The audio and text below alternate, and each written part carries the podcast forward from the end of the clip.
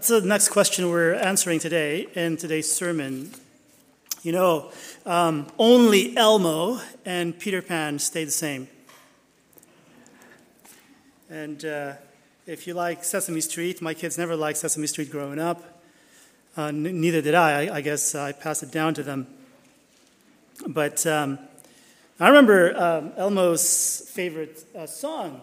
You guys remember Elmo's song? La la la la, la la la la. Elmo's song, remember that? And uh, what about what about Peter Pan's song? That's kind of a, an older one, I think. And um, it goes something like this: I don't want to grow up, or I, I how does it how, how, how, how does it go? I won't grow up. I don't want to go to school just to learn to be a parrot and recite a silly rule.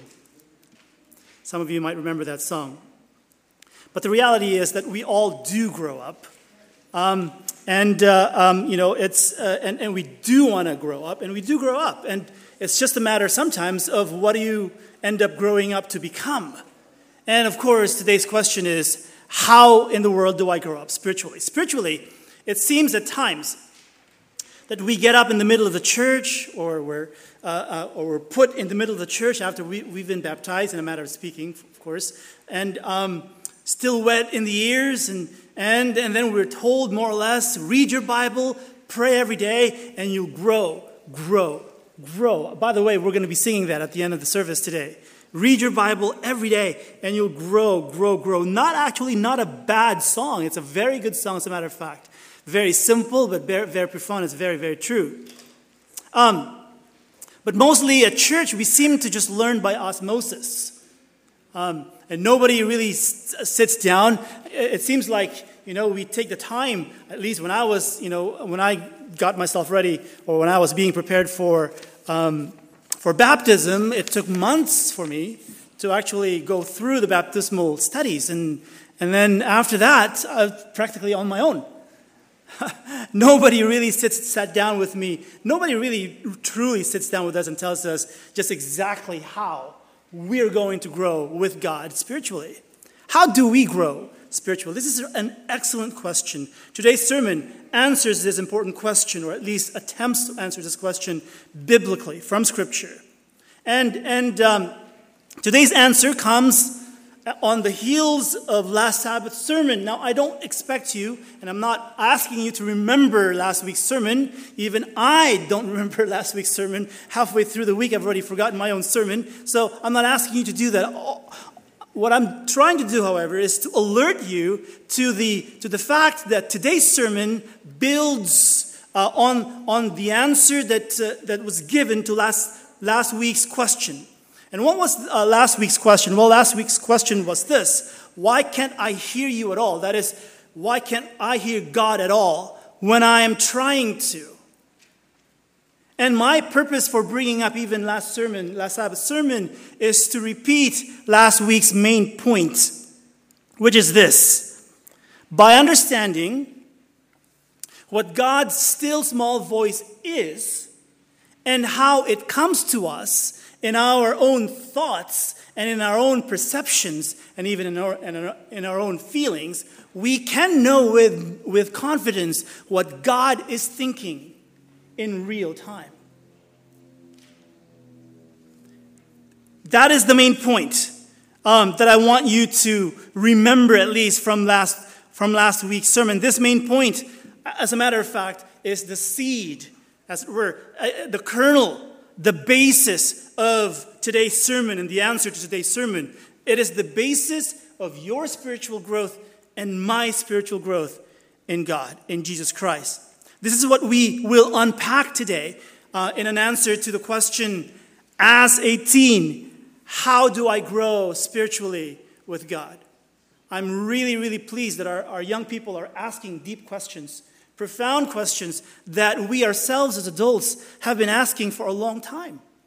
How do we, how do we grow spiritually with God? So I want to begin, uh, you know, just, just, you know, just, just um, do this uh, uh, quickly. And so let's, let's begin. I want to once again offer four things that we can um, um, mull over or uh, think about as we go home today. If, and if you have uh, if you have a pen and a paper, uh, make, make, sure to be writing these four points down.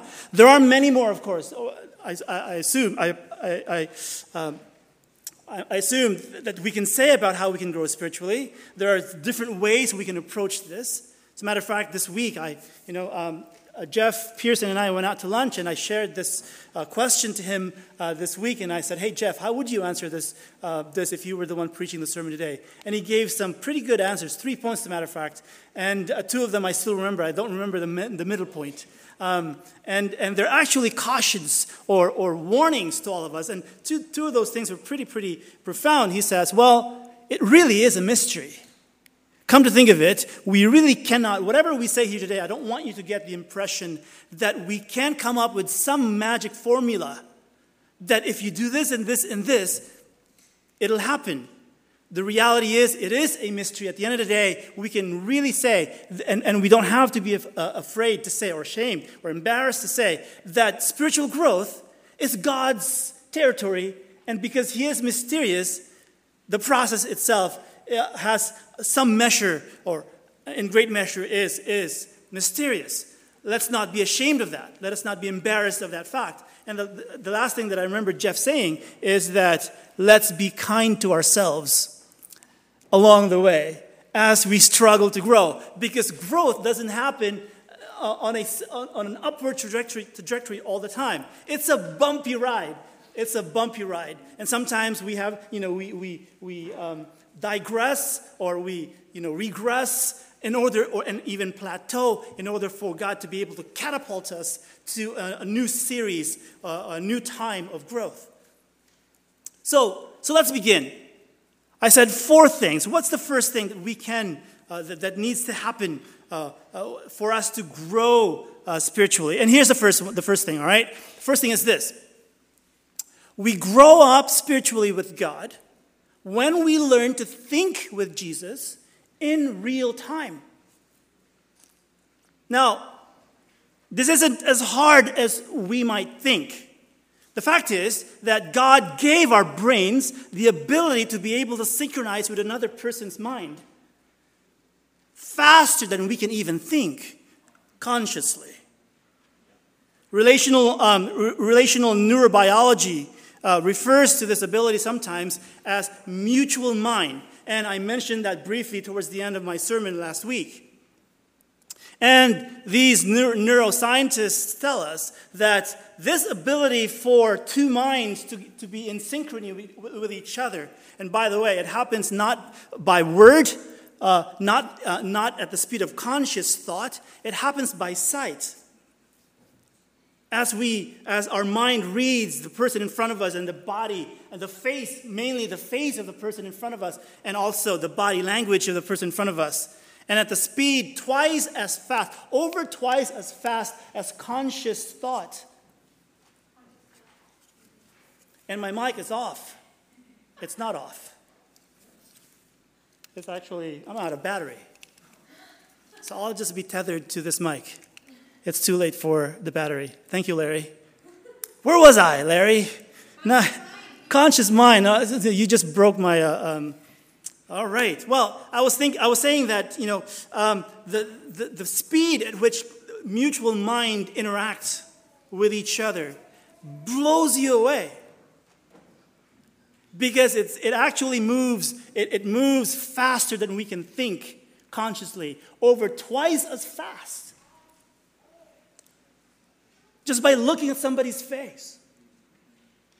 It blows you away. And scientists tell us, and these are new and new uh, um, research coming out, they're, they're telling us that it, this, this mutual mind, the ability to be able to, to be in synchrony with somebody's mind, your mind with somebody's mind, just by looking at that person's face, develops as early as five months and even perhaps younger than that. So, if you ever see your children parallel playing, they're actually engaged in mutual mind with each other. Yesterday, my family and I were in mutual mind as well. As we realized and as we planned, we were plan- actually we planned this on Thursday. My, my, my daughter texts me and says, uh, with, with all you know cap letters, which means that she's really excited over the question, and she says, "Dad, when is Mom's birthday?" And I says, "Tomorrow." Tomorrow? Yes. We should go for a walk. She loves to go for a walk. And so we planned this. And so I said, I said to, to my daughter, text your brother and tell him that, he, uh, that, that Friday needs to be free for family time. And so quickly, the three of us got into mutual mind mode because it's the two things that mommy loved. She loved, she loves to be with, with, with, with the three of us, all of us together, and she loves to go for a walk. And so on Friday, after I'd spent a few minutes, or a few, not a few minutes, a few hours working on today's sermon, I said, All right, I'm ready, let's go. And so we went down to, um, where is this? Hidden Falls, beautiful place. And we were there, and we were walking, and you could just you could just sense we weren't really saying much to each other. We were yes, but we, we were engaged in mutual mind with each other. We knew what we were doing together, and we understood each other's minds, not even saying a word to each other.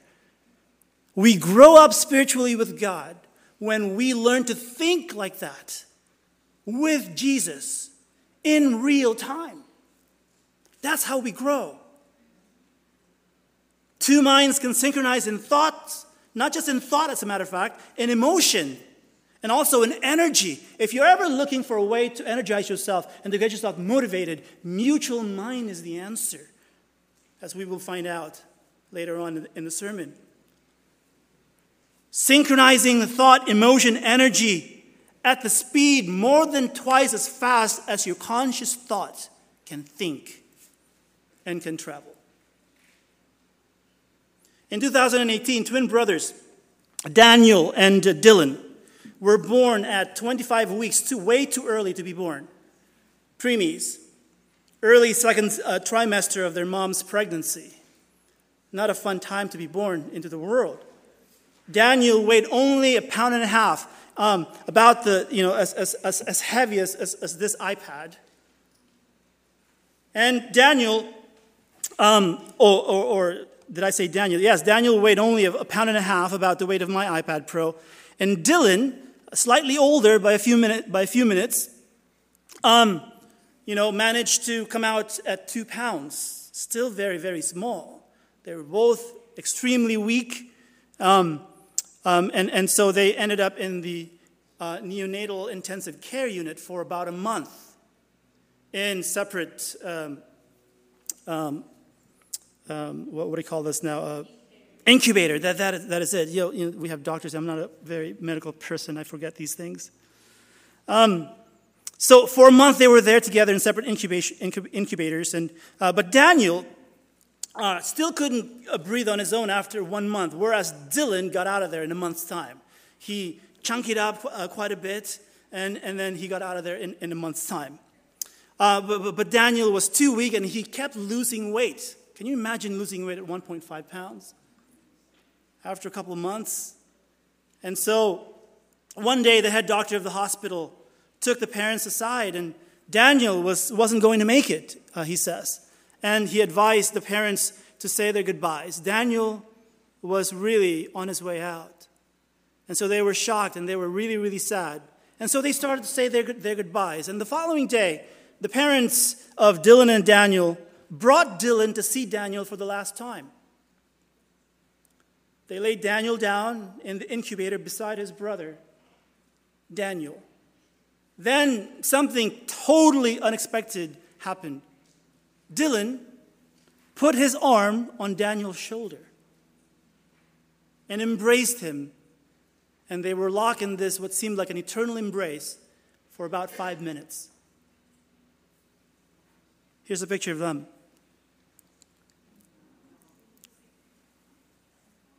And suddenly, out of the blue, Daniel started to improve. And he started to regain his strength. In just a few hours, the doctors transferred Daniel from 100% forced oxygen supply to 50%. And so they all had hope, and uh, you know, some fleeting hope at least. It gave the parents some, some measure of hope that day.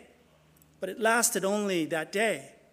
The joy didn't last too long. The following day, um, the parents got a, a, call from the hospital saying that uh, Daniel's condition had worsened again. And so they were preparing for the inevitable again. But when the parents heard this, you know, uh, the mom says, you know, I know exactly what to do. And so, you know, they, what they did was they rushed back to the hospital with Dylan, with Dylan, and put Dylan back in his brother's incubator.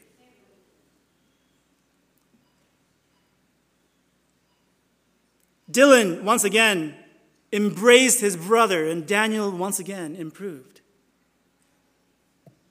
The doctors and nurses kept Dylan in Daniel's incubator for five days. And after the, after the fifth day, Daniel was taken off the ventilator. And this made headline news. In a few weeks' time, Daniel went home with Dylan. This is a true story. And we ask ourselves this question could Dylan and Daniel have experienced mutual mind this early? Could it have happened? Scripture tells us, Scripture tells us that our transformation is dependent on the renewal of our mind. Romans chapter 12, verse 2 says, Do not be conformed to this world, but be transformed by the renewing of your minds. Of your mind, that by testing you may discern what is the will of God, what is good and acceptable and perfect. That's Romans chapter 12, verse 2. And we are told further that, in, that this renewal, that, we, that, that this renewal uh, is, is, is, is, something uh, along these lines, that we start reflecting the mind of Christ. It's just not any old renewal of the mind, okay? It is directly involved, or uh, it, it's, it's directly, it has something to do with reflecting the mind of Christ. We start thinking like Jesus. We start to see people. We start to see events and circumstances in our life the way Jesus would look at these things. And we respond as Jesus would respond, filled with love and joy and peace. That's what it looks like in real life to really grow spiritually in, in, in God through Jesus Christ. Philippians chapter 2, verse 5 says, um, Have this mind among yourselves, which is yours in Christ Jesus but there's more. There, there's more. The mind of Christ is not some impersonal, abstract idea that we learn by memorizing cards. No, it is in fact Jesus Himself, the person speaking to us in His still small voice, coming to us in our own thoughts. It is in fact this that is the catalyst for our spiritual transformation. It is Jesus thinking with us and responding with us in real time as we face the different things that we face. It is thinking and responding like Jesus when we tank our exam. It is thinking and feeling like Jesus when we're being bullied at school. It is thinking and feeling like Jesus when we're alone at night with our own devices. It is thinking and feeling like Jesus Christ when we are being decimated by gossip. Or we've had a long day at, at work and our patience has all but worn out. And it's, it's even more than that. Because in 1 Corinthians chapter 2 verse 16 we find these amazing words. It says for who can understand the mind of the Lord so as to instruct him? And note this it says but we have that's by actually present tense continuous. We have the mind of Christ. That is to say Jesus mind is not something that we put on and take off, it's with us all the time. But there is a catch here. There is a catch. Jesus thinks with us not in our conscious thoughts, not in the conscious thoughts where everything is slow. Often or sometimes called as the slow track of our mind. There are two tracks to our minds, apparently as uh, neuroscientists tell us, there's the fast track and there's the slow track. Okay? And mutual mind happens not in the slow track, but in the fast track. This mutual mind state happens, as relational neurobiologists would tell us, it happens in the fast track of our mind, which is over, as I said, over twice as fast as conscious thought. Which leads us, leads us to the second point. And here's the second point. We grow spiritually with God when we get on the fast track with Jesus.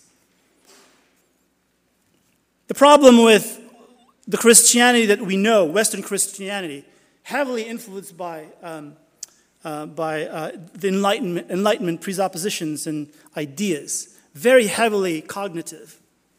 The problem with Western Christianity is that it depends or it spends too much time in the slow track of the mind. The left brain stuff. This slow track functioning of our mind focuses on details but often misses the big picture. It can only see what it sees, what it's studying. And this slow functioning of the mind focuses on on mastery of information, on logical thought.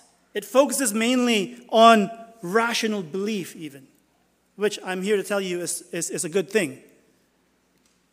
Doctrines are good things, but I'm here also to tell you, but if you've been studying doctrines for, for all of your Christian life and you're still where you are, the good news for you is that um, you can still grow but not by using doctrines to grow.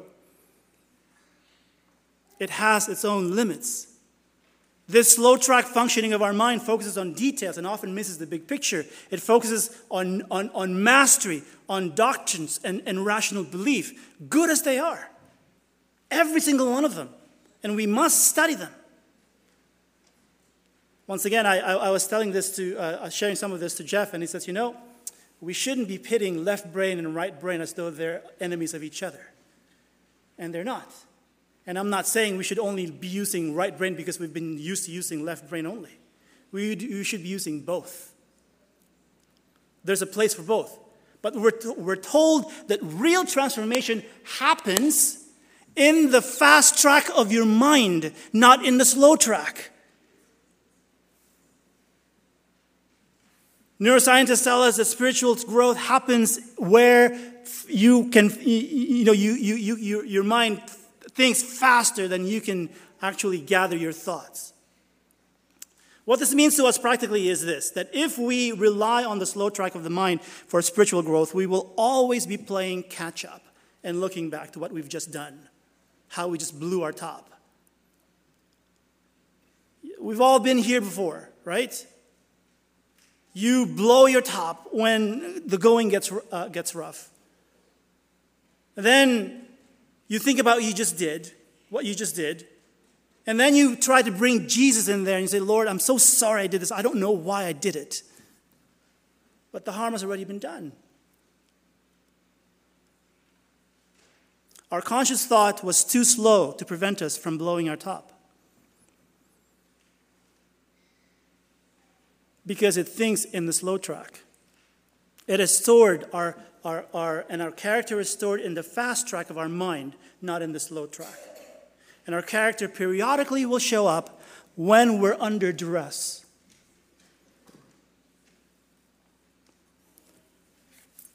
Before we can even think about what we've just done or what, what we've just said. When we do, our character has already done its damage, and our character is running circles around our conscious mind. And the conscious mind cannot catch up. We used to have a dog, and the dog was so nimble. And we had a, an English bulldog, uh, you know, uh, next door to or across the, across the street from us. And they would run together, play together. And my, you know, my Bichon Frise would run circles over this poor British bulldog. Couldn't catch her, couldn't touch her. You want to grow, and you will be frustrated by staying with your conscious mind only because your character will run circles around your conscious mind, and you will not be able, you will not be able to change. The problem is that our fast track mind not only runs circles around our slow, our slow track, it is also extremely hard to access. Why? Because, because the, right, you know, the, the right brain, where this is all stored, by the way, this fast track of the mind, keeps our character locked in a safe where nobody can touch it except those people whom we love. Those are the ones who can touch us in our very character. No amount of studying in the slow track will open the safe. No amount of end time speculations will open the safe. No amount of rational thought will open this space. Why? Because only the people that we love can open it. People we love and people we value.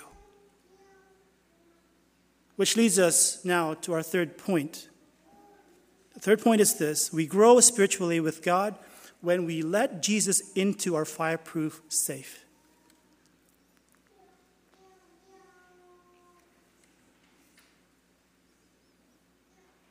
It is not enough to simply be, a, be able to listen to the still small voice of Jesus coming to us in the slow track. The key to mutual mind, our mind's ability to synchronize with the mind of Christ in thought and feeling and energy and motivation and action. The key is to let him into the safe box. And you know what the one thing is that lets him in? Love. Love is the only thing in this universe powerful enough to change, our, to change a person, provided you love the right persons or you love the one person who is greater than your mind by infinite degrees. And to us Christians, there's only one person in the universe that qualifies. Who is it? Jesus. You cannot simply be studying about Jesus.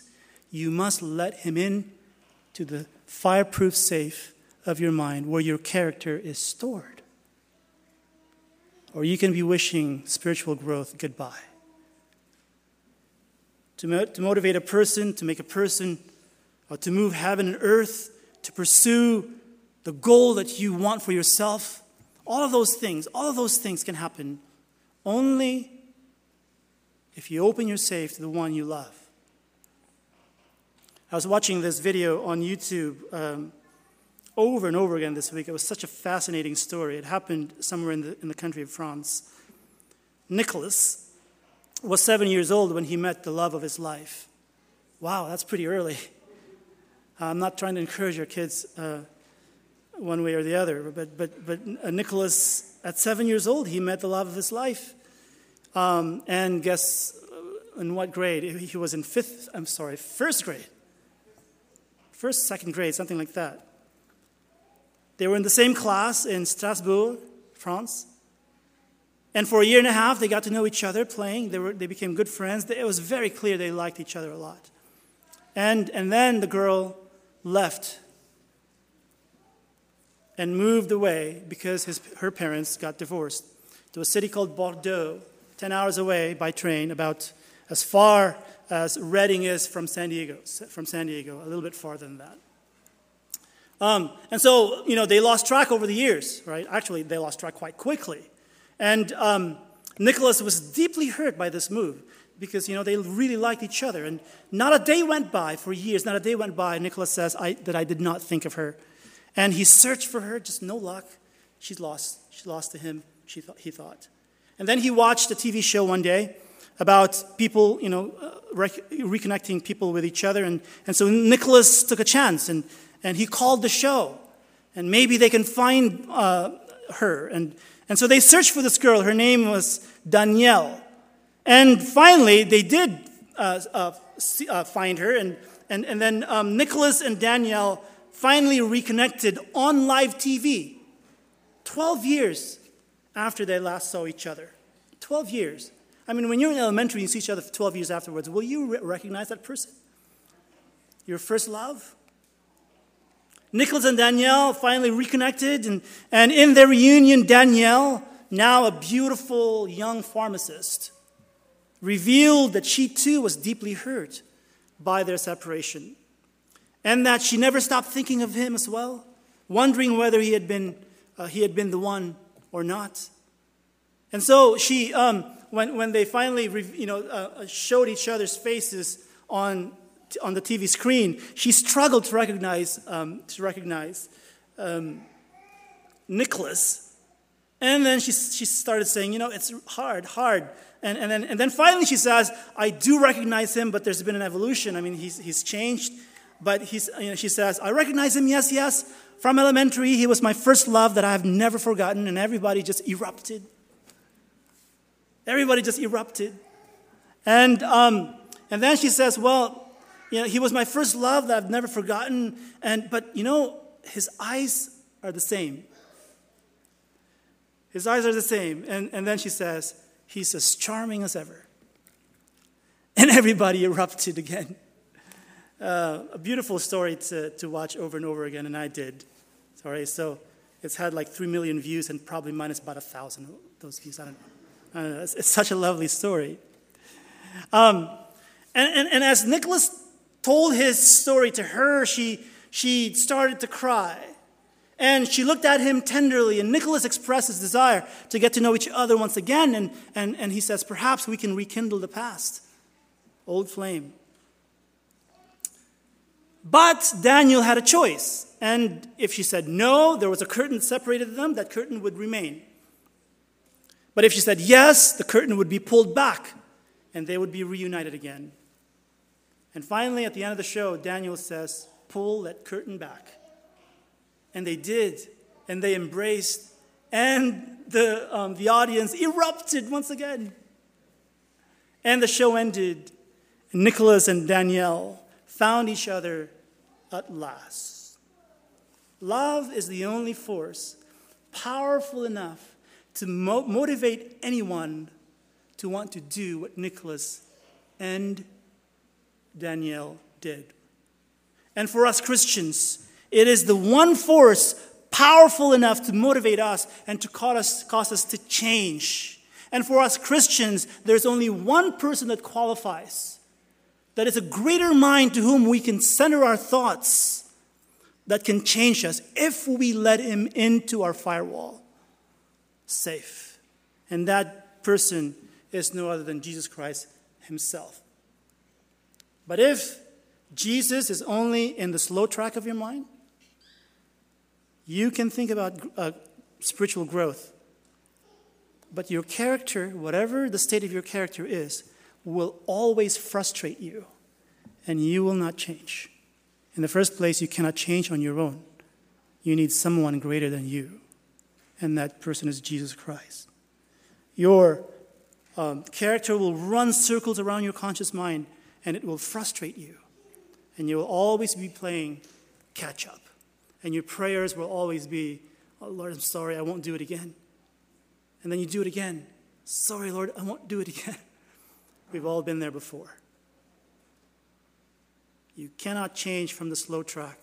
You can only change by letting somebody into your fireproof safe. Which leads us to the final point. How do you think with Jesus in the fast track? Well, this is, this is where you know, the sermon takes a turn to you know, the practical side of things. Number four. That should be, yeah, that's number four. Is that number four? We grow up spiritually with God when we make room for Jesus all day, every day. And this is where I, what, I, what I said, this is where practice comes in. The various disciplines of the spiritual life. I, had, I asked uh, uh, two of our, of our, boys here to uh, pass out this uh, um, sheet of paper with some of the key practices of Jesus Christ, right? So, in other words, you know, we're not going to go through this. I just want you to take this home and study it. And um, I'm here to tell you that we need all the disciplines, Jesus' disciplines of the spiritual life. Um, but, you know, they have their purpose. And um, the purpose of the, the, the various practices of the, spiritual, of the spiritual life is not to make us holier. As a matter of fact, none of these practices, including prayer, yes, quote me, including prayer, including being here on Sabbath worshiping, has no value whatsoever. It is not inherently good. Nothing about it is inherently good if we miss Jesus along the way. There is a frequent mistake that we make. We think that the various practices of the spiritual life, like worship, prayer, fasting, service, are morally good in and of themselves. The more we do them, the more God will be pleased with us. Well, I don't know about that. There's really a big mistake here. And, and, and here's the surprise for you once again none of these things will do, spirit, will do you any spiritual good, including being here th- today, this Sabbath day, if you miss Jesus in the process. It is not coming to church on Sabbath that is morally good. It is you encountering Jesus here on Sabbath that makes the experience good. But you utilize all of these practices to make room. You pray to make room. You fast to make room so that you and Jesus can engage in a conversation as friends. Years ago, a young, passionate, bright young man comes to me in my office with his beautiful wife, and they, were, they had been frequenting the church I was a pastor in uh, for, for a, you know, a good few months at that time. And the church was in need of a youth pastor, and so we started to look for a, a youth pastor. Um, and he was interested, and, and I said, Well, okay, you're interested, sure, I'll let you know when the, when the right time comes. And the right time came, and we were able to find two applicants for, for, for, the, for the job, and, and, and this guy being one of them. They came for this man to be interviewed and, and asked him, Hey, how, how you doing? I said, I'm fine. I'm, thank you. Uh, how, so, how do you feel about this whole thing? And, and he says, Well, I feel very confident because I've been praying and I've fasted several days. The Lord will answer my prayer. But the church went another direction and picked the other guy. And the man and his wife weren't very happy with that experience, as a matter of fact, and they caused headache and division in the church afterwards. For two and a half years of the rest of our stay there in that church, they made things awfully hard on all of us. Why is that? Because Jesus Christ had not made it all the way to the safe box to the fireproof safe of their heart. It is sad. When Jesus is kept outside the fireproof safe, it's sadder still when all of Jesus' practices of the spiritual life are given value apart from a living encounter with Jesus Christ. Only the person himself, Jesus, can transform us and can grow us spiritually. Without Jesus, kiss everything goodbye. He is the one that grows us spiritually until He comes and even beyond forever. Let Him in, and He'll take care of you. Right, let us pray. The Lord bless you and keep you. The Lord make His face to shine upon you and be gracious to you. The Lord lift up His countenance upon you and give you peace. Amen.